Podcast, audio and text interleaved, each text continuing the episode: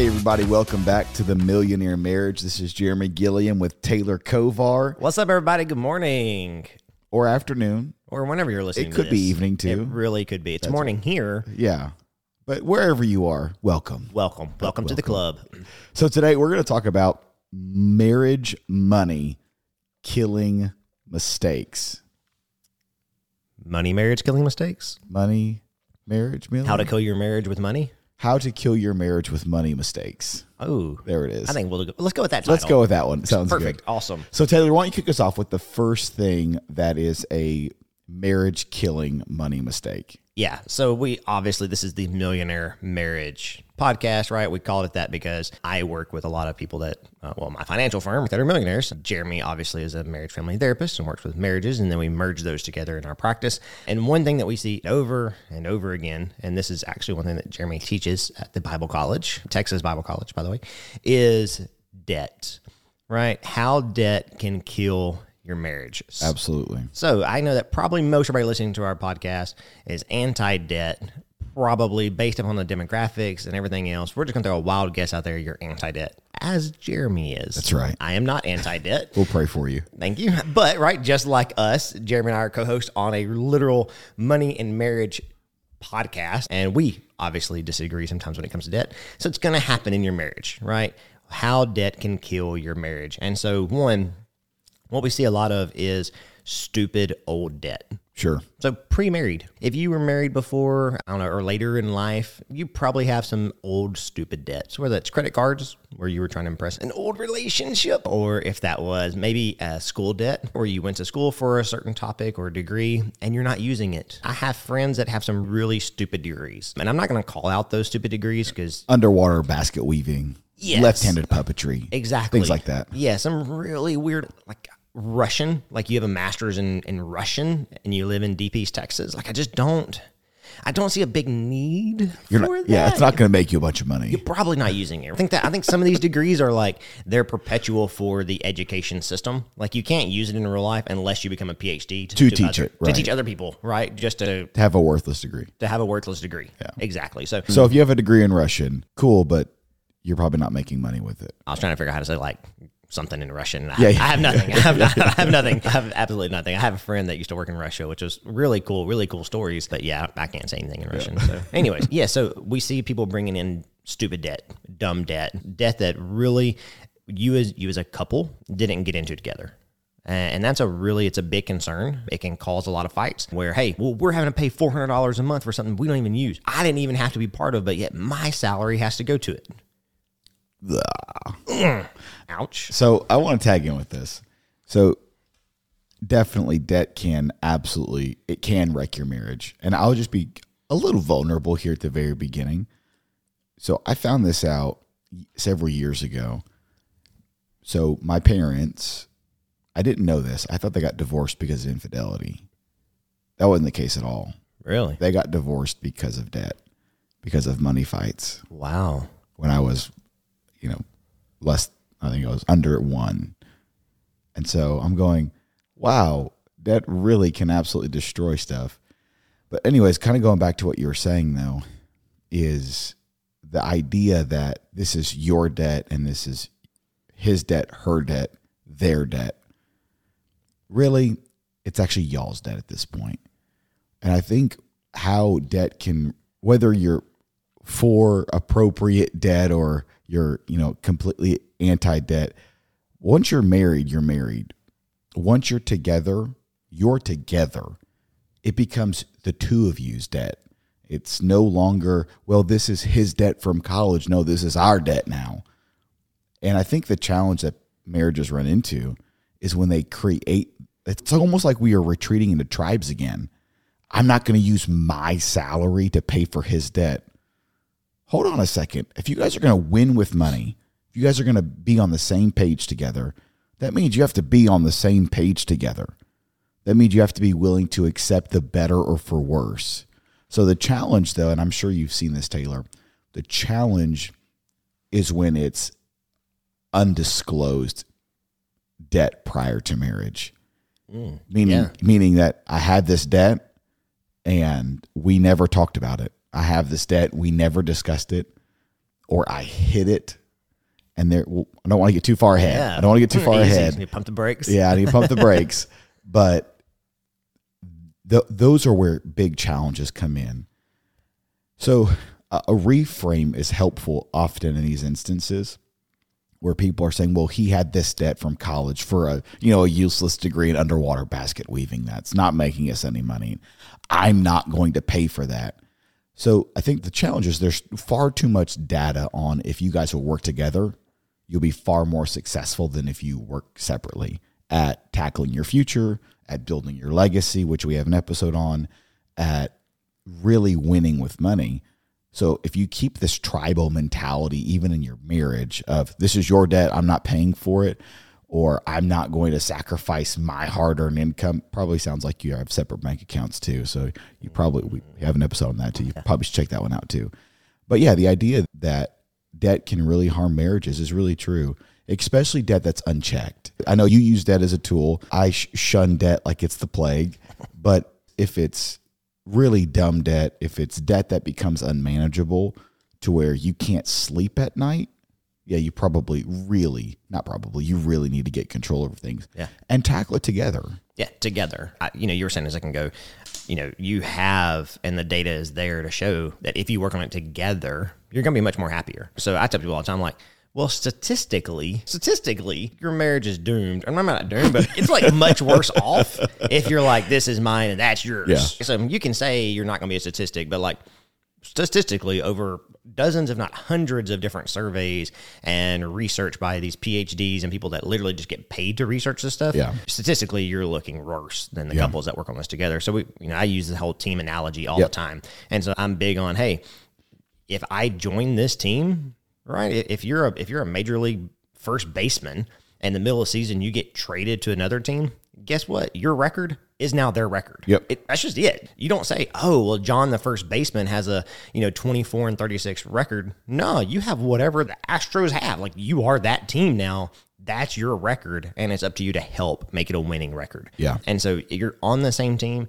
Whatever debt was brought into it, hopefully it was disclosed. Hopefully, if you are pre-married and you're listening to this, disclose any of that to your partner. Disclose it. But if you're married, hey, work on that debt together. It's so much better when you're able to accomplish things together as a team. Tackle it together. Yes. All right, that leads to our number two money killing marriage mistake. How to kill your marriage with money right. mistake. Yeah, Yeah, yeah, we'll yeah. figure this out. By the end of this episode, I promise you we're gonna have an awesome time. We'll be consistent. We will.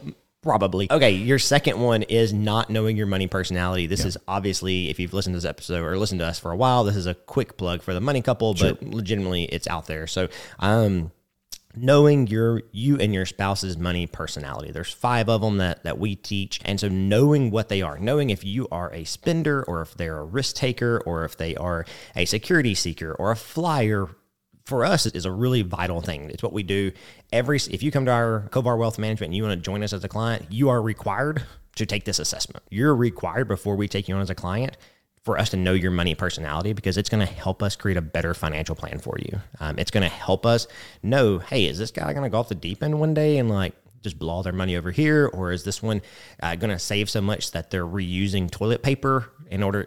Yeah, people do this. People reuse toilet paper, or they don't. It's never that bad.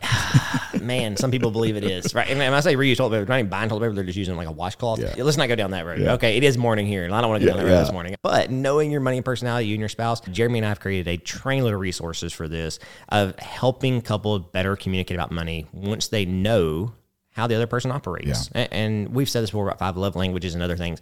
This is not some golden standard. It's not an excuse book, right? It's not an excuse to say, "Well, I'm a flyer. You know this is how I am." Like Yeah. you're also an adult, Right. or should be, Should be. should be, Should be. right? Uh, Yeah, I think first, obviously, putting a plug in for the Money Couple and the Money Personality book, which you should buy if you haven't already. I think it just gives you another tool because the idea behind this being a money killing mistake, a marriage, mon- a ma- money marriage killing mistake, we'll get it right, is it's just not understanding your spouse, not understanding their mindset and their frame, their thought process, their framework and that can really be detrimental in trying to win together with money.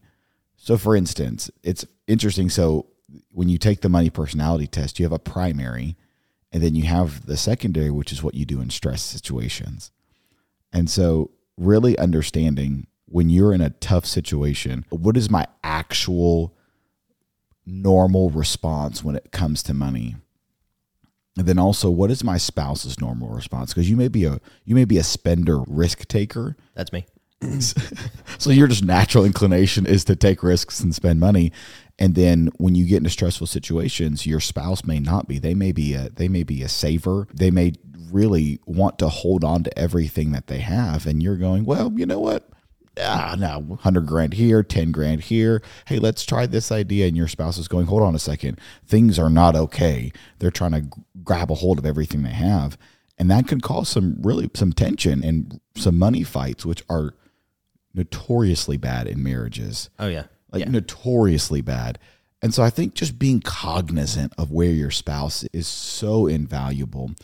I think if people would really stop, truly stop, and put themselves in their spouse's shoes, in their position, and say, How is my spouse receiving this? Because this feels normal. It feels natural to me. It's how I relate with money. But that may not be how my spouse relates with money.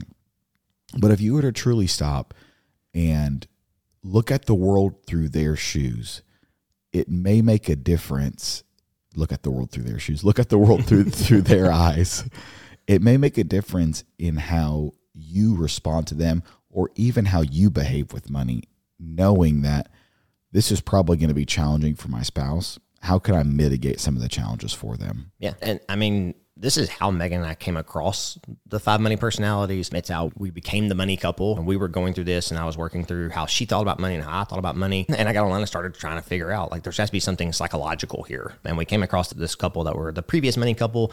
They had built out these five money personalities with a like a Stanford statistician, and they had interviewed hundreds, of, if not hundreds of thousands of different couples through their financial practice and charity, and they had came up with this and these five money personalities.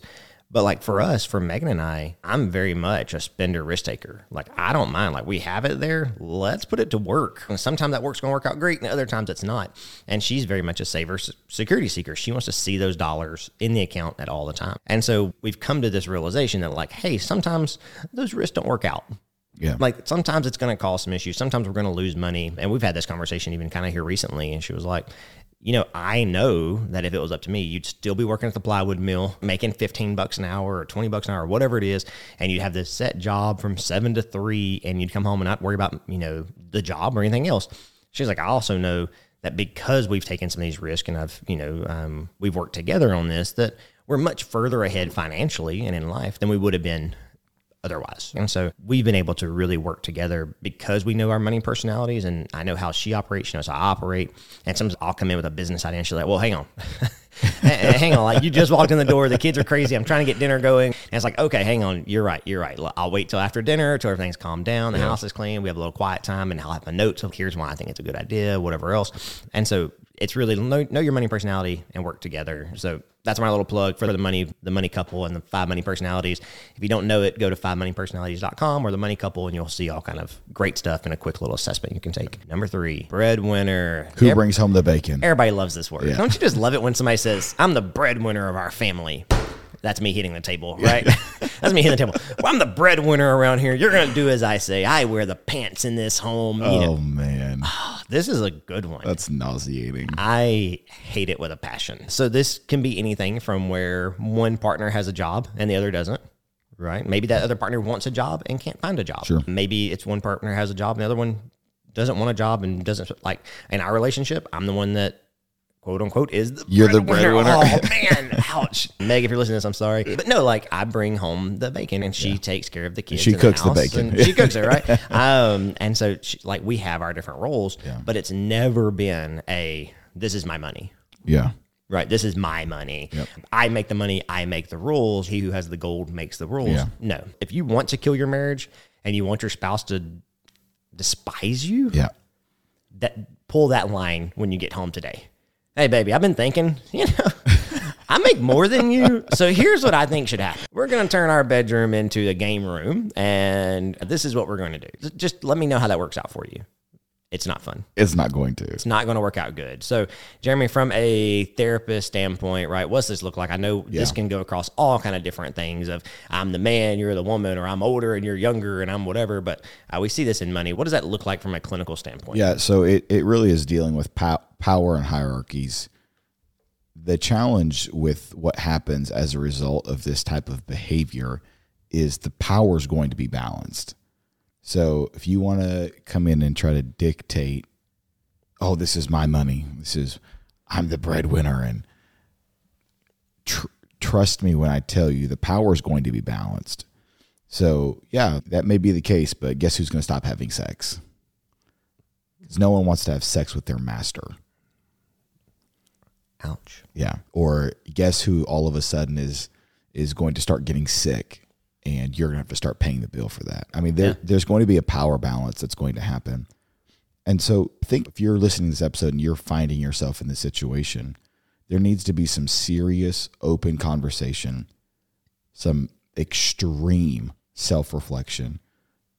You may need to get in touch with a mentor, especially if your spouse truly has this mentality that well, I make all the money. And so really what I say goes because I make the money. And let me just stop and say if you're a stay-at-home spouse, there's nothing wrong with that. That's not a mm-hmm. lesser calling. That's not like a you know a lesser job. What you're doing is just as valuable as and important if you're a stay-at-home parent. And I said it the way I said it on purpose. I didn't say a stay-at-home wife because there are instances where it makes more sense for the husband to stay home with the kids. And I remember I had a conversation about this with some people, and they go, "Well, what about Scripture? What does Scripture say?" Yeah, that's a good question. So we know that Scripture gives us some proscriptions, and then also gives us some principles.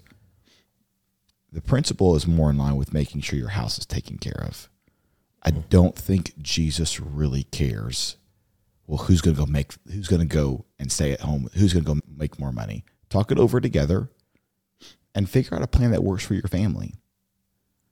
Figure out something that is going to work for the two of you. So we have some friends that she is extremely, extremely successful, makes a ton of money, and as a result, he stays home. He makes sure he stays home with the kids. Makes sure make he makes sure they're taken care of. And people go, well, that's kind of weird, isn't it? Isn't the man supposed to make the money? I don't know. I guess when you're making four hundred thousand dollars a year, you can tell me that. You can tell me who needs to make more money at this Yeah. point. So you see what I'm saying? And so, but the idea that I'm the breadwinner, so this is my money. Trust me when I tell you that power balance is going to that power is going to become balanced again, and it's not going to be fun. It's not going to be pretty. So have these conversations again. If you need to talk to somebody, talk to somebody. If you need to sit down and have open, honest conversations, have open, honest conversations. But get the process started so that you don't wake up in ten years and you're not sleeping next to your spouse. You're sleeping next to your master. That's not a fun place to be. Ooh, that's a good one. That's good. I love what you said a second ago about uh, find what works for your family, right? And it's okay, no matter not the whole breadwinner thing, whatever works for your family. I don't care if it's the woman that makes more than the man or the man that makes more than the woman. It's going to depend on what works for you guys, right? Megan and I have a very untraditional, maybe um, business standpoint, and even some of our roles in our marriage, but they work for us, and we're good with them, and they work for us, and you know that's what matters for us. And so I encourage you find what works for your family. Don't let anybody try to stand in your way or bully you into whatever it is. You're not a teenager anymore. Peer pressure, it's still a thing, but come on, you're an adult, right? You can move past that. Um, and so I'll move into a couple of our other areas here. One is one of these killing mistakes is kids.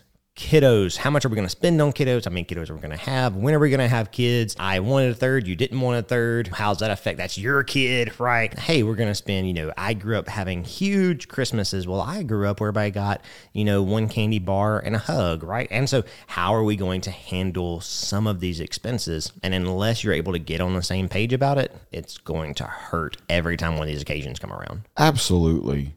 A hundred percent. I think this is probably a really easy way to blow your budget and to have emotional spending. Now, I've hmm. talked about this on, Oh, yeah. on, on, on Yep. the podcast. Very, I've been very open about this. This is definitely an area I have to really check myself because I'll do emotional spending when it comes to my kids. And so because I'm going, well, I want my kids to have the things I didn't have. As if my kids are suffering. I mean, if he Bentley doesn't get that three hundred dollar Lego set, is he really going to die? Of course not.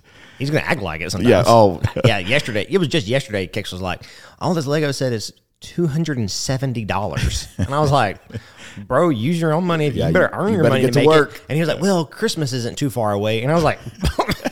Yeah, yeah. Let's see how that works out for you, bro. Let's let's see how it works out for you. Anyways, Yeah. sorry. no, but yeah, that's the idea. Is you can absolutely get caught in emotional spending when it comes to kiddos if you're not careful, or you can go the opposite direction.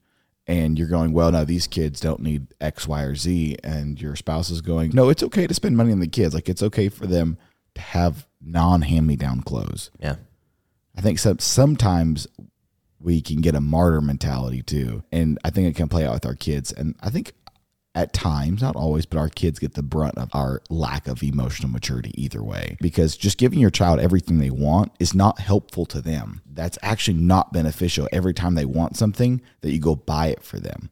It's not teaching them perseverance. It's not teaching them diligence. It's not teaching them hard work. It's not teaching them prolonged gratification, which is a great quality to have. So keep this in check and also be mindful if you know that you're an emotional spender and you know that, well, I want my kid to have what I didn't have. If you know that's you, this is where you really need to pay attention and start asking yourself the question why am I responding this way when Bentley says, hey, I want this $300 Millennium Falcon? Is it because I really think that he's going to die without it or because I want him to have what I didn't have? Hmm. Well, that's not beneficial to him, just me giving in all the time. But then the opposite as well is, oh, well, hand me downs are okay. and Hand me downs are fine. And our kids wear hand me downs. So they have cousins and it's, it really is amazing. same. Yeah, right. So it's like, but having that mentality where, oh no, I can't go buy them this shirt because it's not on sale, or I can't buy, you know, this because it's whatever the case may be.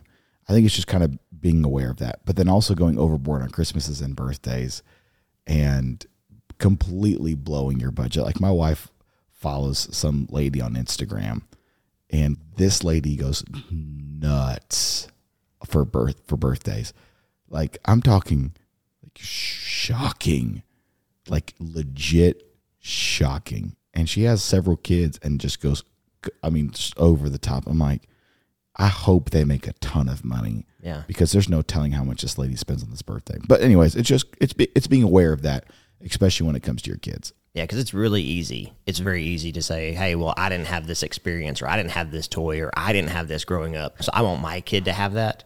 And so being aware of that, having those conversations together, and if you can't hear or picked up on this, is what we're talking about all the time is together and being aware and making yourself a team. But I think this leads really great into our next one, which is your family of origin and how that affects how you spend money and how you deal with money in your marriage. We have people that we know that we work with that one grew up I don't want to say fabulously wealthy, but more off, more better off than the other spouse. And how they view money and how they think about money is very different than how their spouses and how they view what should be done at Christmas and birthdays and how they view maybe life in general. Even Meg and I, we both grew up here in East Texas. We are born and raised within 20 miles right of Lufkin. I mean, we're East Texas people. And even though our parents have a lot of similarities, there are a lot of differences. Like her parents always work for themselves, my parents always work for other people. How my parents viewed money, how her parents viewed money, how they dealt with generosity and charity, how they dealt with just bills and loans and all this other kind of stuff was very different. And even though there's maybe not a huge socioeconomic difference there between us, it really affects how we both look at money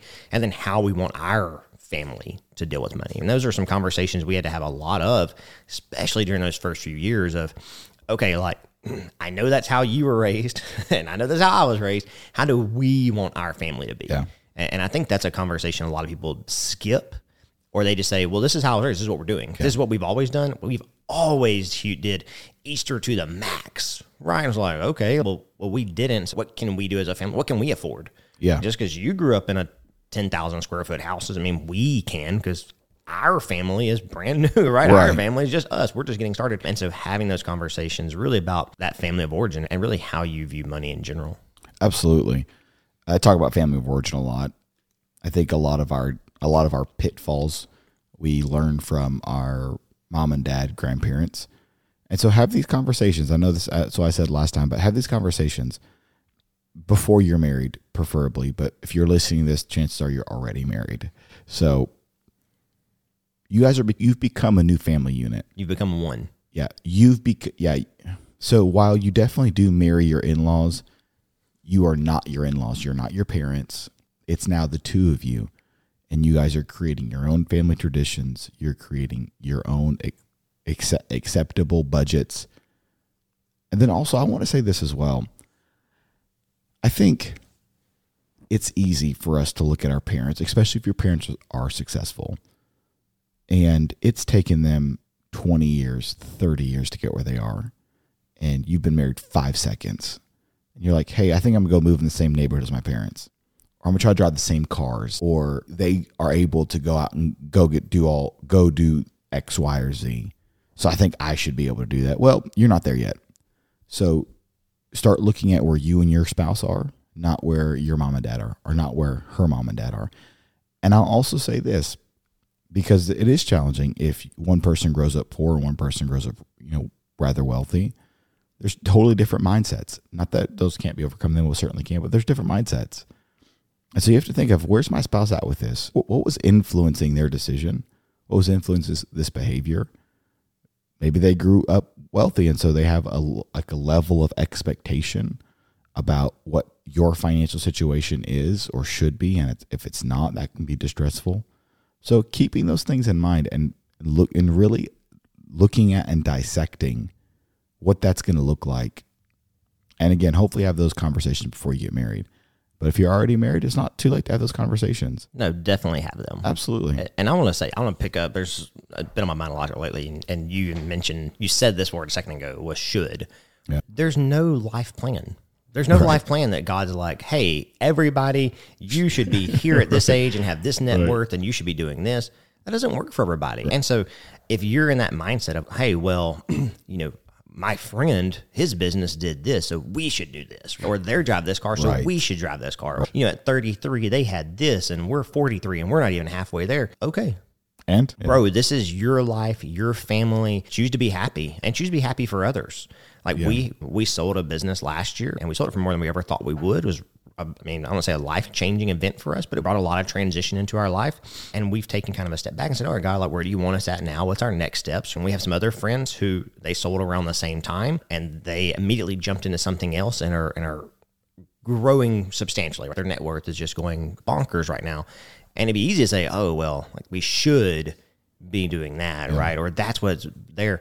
I was no, like I'm happy for them. Like I'm happy for them and whatever they want to do in their life calling. And hey, maybe that is what they should be doing. God called us all to different roles and things, but what there is no should. There is no generic life plan. You know, choose happiness. Choose to be your team. And if your team wants to go out and be a billionaire, hey, make the plan to go be a billionaire. But that's not what everybody was called to be. Not every business was called to have a million employees. Not every family was called to be millionaires. Not every family was called to be, you know, whatever.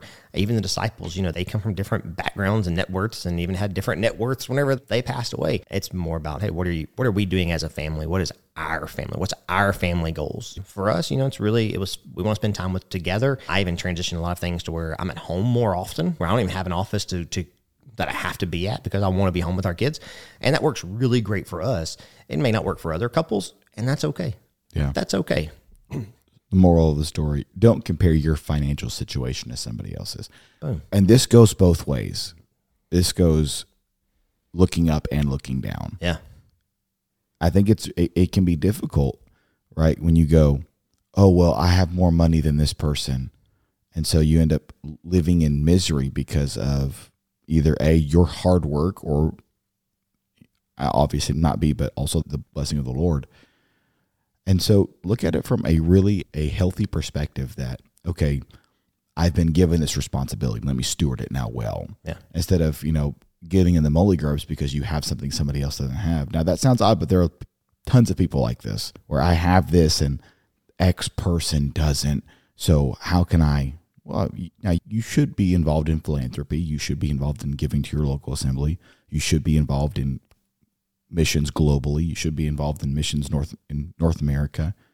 But at the end of the day, if God has placed something in your lap, steward it, whether it's a lot or it's a little. Yep. Steward it well, And Jesus told the parable of, of the three with the talents. The only thing he required is that they did something with it. That's it. Just go do something with it. Do something with it. Be a good steward of whatever you've been given, And whether don't it's a com- little or a lot. Don't compare. Yeah, It's not helpful. That that story of the talents, you know, I think a lot of times that the guy that got what three talents, I'm like, man, like if I was him, I'd be like, hey, bro, that guy has ten talents now, and you already you gave him the other guy's talent, like hooking me up. I'm in the middle, and so I think a lot of times we look and say, well.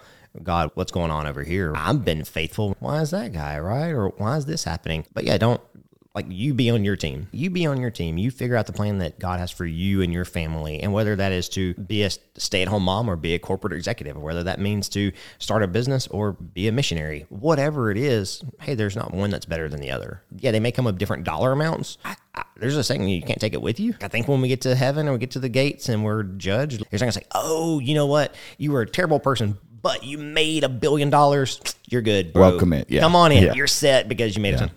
No, like that. That's not this. The at the end of the day, what matters. And so what matters is you and your spouse having a great family, well, and obviously making heaven. Yeah, make heaven your home. Yeah. So if you're listening to this, I'm you probably realize we're a Christian organization here. But yeah, that's that should be the end goal. And so wrapping this episode up, we're going to move into all of these kind of wrap up into what we call financial infidelity. This will destroy your marriage. boom will destroy your marriage. It will quickly cause divorce, right? It can be just as devastating as a physical affair, physical infidelity, emotional infidelity is this thing called financial infidelity. We actually have some resources on financialinfidelity.com where you can take a little test to see if how you think about money and or your financial infidelity scale and some resources. But it's where you're basically hiding your thoughts are hiding money from your spouse. So whether that's debt, whether it's credit cards, whether it is a little mad money fund, which we hear a lot of, like, oh no, that, that's my little mad money. Bro, you got 75 grand in your mad money account. Like That your spouse doesn't know about. doesn't know about. That's there for you to go buy whatever you want to or run away with. Yeah. So I- I'll call it what it is. So it's not just hiding money, you're lying to your spouse. Mm. You are intentionally being deceptive. Now, this could be opening up credit cards and not telling them, oh, well, but no, no, I'm, I'm, I'm not lying to them. I'm just not going to let them know. You are intentionally being deceptive. And that is the exact same process that happens when you have a physical affair.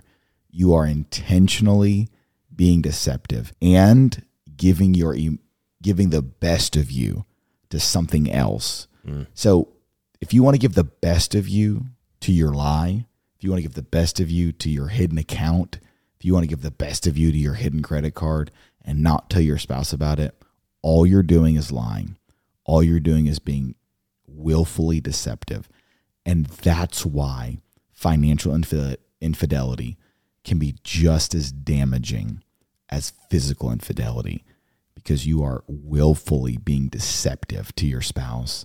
And that never ends well. If you want to absolutely wreck your marriage, practice financial infidelity. Have accounts with your name on it only, your spouse doesn't know about. Open credit cards that your spouse has no awareness of.